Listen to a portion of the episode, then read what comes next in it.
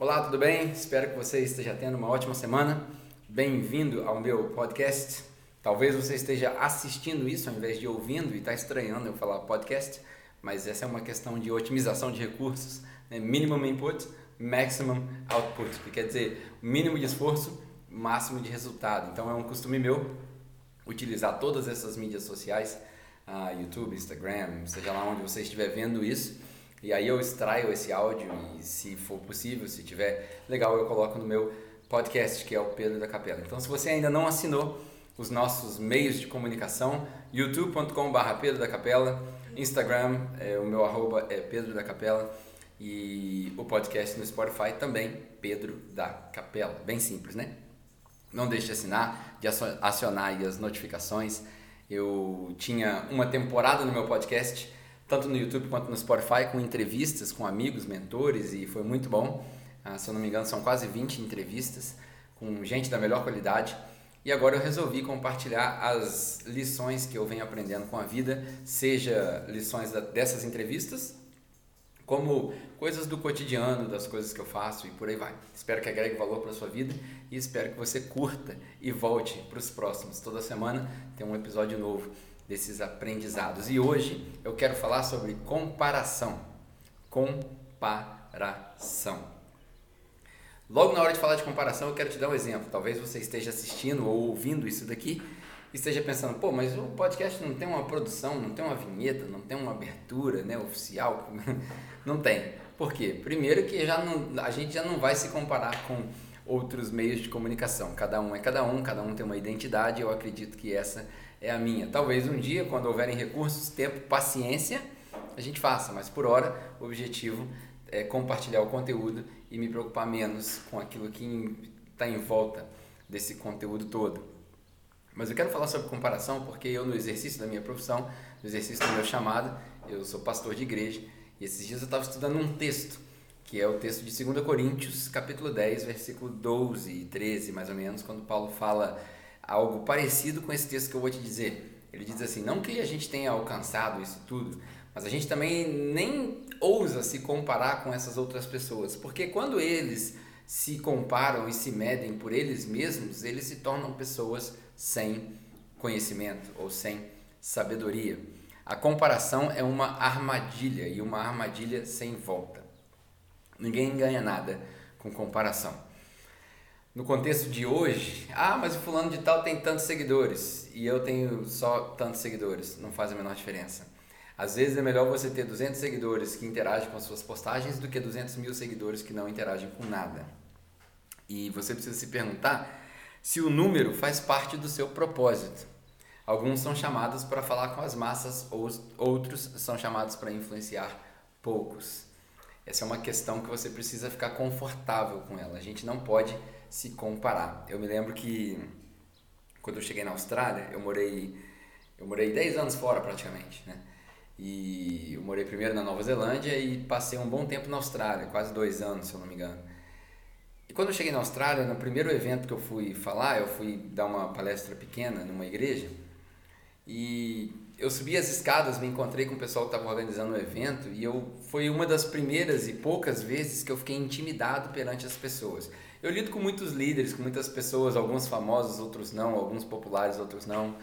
E é fato que quando você chega numa sala, quando você trabalha muito com a estima da pessoa, com liderança, você aprende a ler o ambiente. E você, automaticamente, quando entra numa sala, num ambiente, você identifica quem é o líder, quem manda, quem, quem tem autoridade. E eu aprendi a fazer isso. Eu cheguei naquela sala, eu era convidado do evento, é natural que quando você é convidado de um evento, você é, seja recebido por alguém na porta e por aí vai. Enfim, eu até fui recebido, foi muito legal o evento. isso não é uma crítica a esse evento. Quem me conhece há muito tempo já deve ter descoberto aí o que estava acontecendo nesse evento. Era uma igreja grande, uma igreja até famosa. E eu sei que na primeira interação que eu tive com os jovens líderes daquela, daquela igreja, eles, primeiro que eram todos australianos, né? E os australianos, assim, eu, o mais feio é modelo. Então, vamos, imaginar, chegou um grupo de três, quatro jovens, jovens como eu, vinte e poucos anos, super em forma, aquele surfista de filme de Hollywood, loiro dos olhos azuis. E aí eu, de longe eu já pensei, pô, esses caras são tudo, né, ator fantástico, lindo, mas fortão, mas eu sou mais inteligente, eu comecei a comparação. Eu sou mais inteligente, eu sou mais articulado.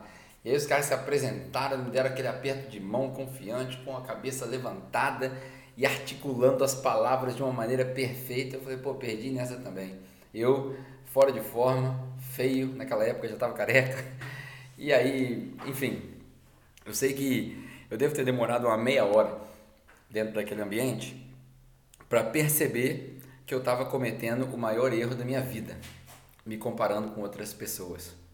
Você quer ver uma outra história interessante? No meu primeiro trabalho na Nova Zelândia, é o meu primeiro trabalho oficial, né? Porque eu fiz algumas coisas, como todo imigrante faz, é, trabalhos assim esporádicos. Mas o meu, meu primeiro trabalho oficial eu trabalhei para uma empresa chamada Vodafone, é, Vodafone, é, Vodafone no Brasil, que a galera vai entender.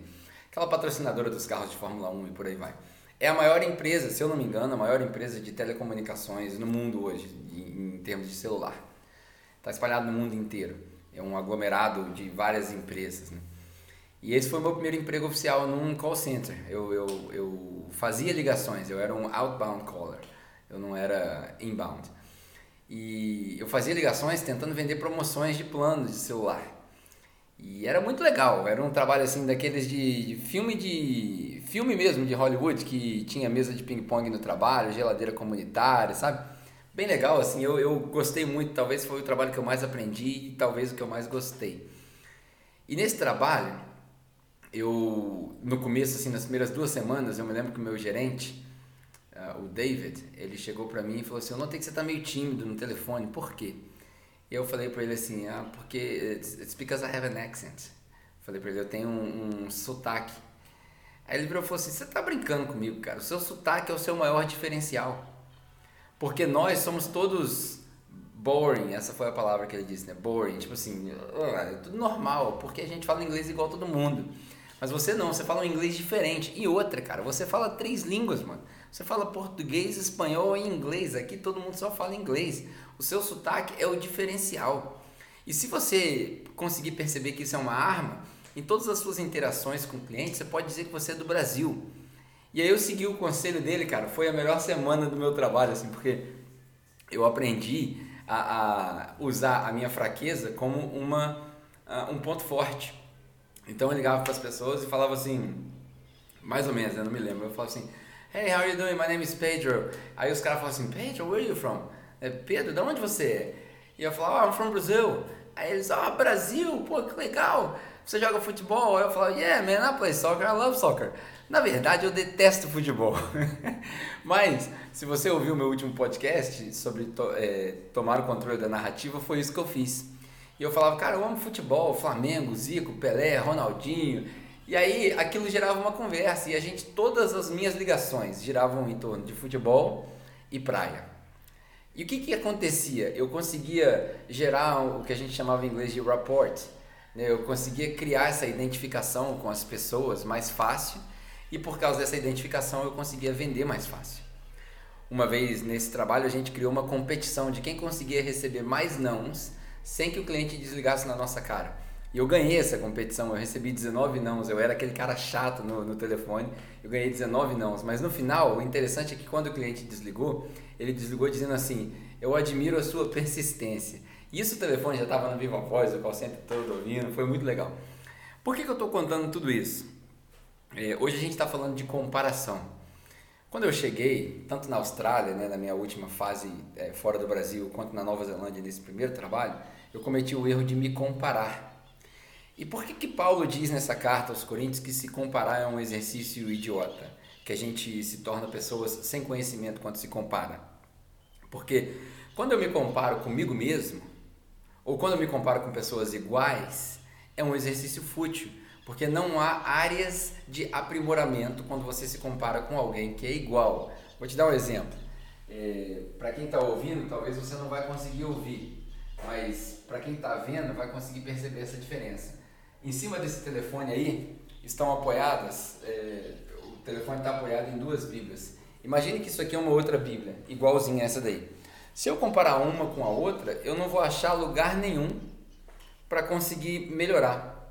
Agora, se eu comparo essa Bíblia com uma Bíblia diferente, que talvez tenha uma capa dura, que foi escrita com uma letra maior, num estilo de diagramação melhor, para que facilite o entendimento, com algumas dicas, eu consigo encontrar áreas de aprimoramento. É, qual que é a conclusão disso tudo? A nossa comparação deve ser sempre com alguém superior e para sua para sua calma, talvez para confortar o seu coração, não existe nenhum ser humano superior a você. Todos nós recebemos a mesma quantidade de tempo todos os dias. Todos nós recebemos um código genético único. Não existe ninguém igual, então não tem por que você se comparar. O seu código genético é único. Na face da Terra não tem ninguém com um código genético idêntico ao seu. Todos nós recebemos um cérebro e a capacidade de exercitar essa, a ideia, a imaginação. E a imaginação é um músculo, você precisa exercitar essa imaginação. Então, a minha dica para você hoje é não se compare. Primeiro, porque é, uma, é um conselho bíblico que Paulo dá. Se você se comparar, você vai se tornar uma pessoa sem entendimento. O que ele quer dizer no português claro é o seguinte: você é muito burro se você ficar se comparando com outras pessoas iguais a você. Você precisa se comparar com pessoas melhores. Mas como nós vivemos, como a gente precisa ser muito claro, não existe ninguém melhor do que ninguém. Existem pessoas que aprimoraram técnicas em áreas diferentes das suas. Se você quer se tornar um atleta profissional, obviamente você precisa procurar coaches e treinadores que já têm sucesso e sabem como te tornar um profissional. Isso é óbvio. Se você quer melhorar a sua oratória, você precisa analisar e estudar pessoas que falam melhor do que você. Mas no, in, no, no íntimo do nosso ser, ninguém é melhor do que ninguém. Todos nós somos iguais. Por isso a gente não deve se comparar. E se eu tiver permissão de usar um pouquinho da minha fé nesse episódio desse podcast, eu quero te encorajar a pensar o seguinte: se há alguém que nós devemos nos comparar a ele, esse alguém é Jesus. Toda religião de lado, talvez você tenha outros ícones religiosos e outras pessoas que te inspiram, talvez até a sua religião tenha um outro, ah, um outro centro, mas independente de religião, independente de convicções, de fé, Jesus Cristo realmente foi um cara que a gente precisa aprender muito. E a gente precisa aprender muito com Jesus. A maneira de lidar com as pessoas, a maneira de resolver problemas, a maneira de colocar as coisas na perspectiva correta. Quando ele diz, por exemplo, não se preocupa com as coisas de amanhã, porque os pássaros recebem as coisas que eles precisam e vocês são mais importantes do que eles. Perspectiva. Jesus era um cara fantástico e uma pessoa digna da gente se comparar. Então, no podcast de hoje, se você é, curtiu, prestou atenção, eu quero te dizer e te encorajar a não se comparar com pessoas iguais. Todos nós somos iguais. Compare-se e busque se aperfeiçoar, se aprimorar e chegar a parecer com Jesus. Esse sim vale a pena.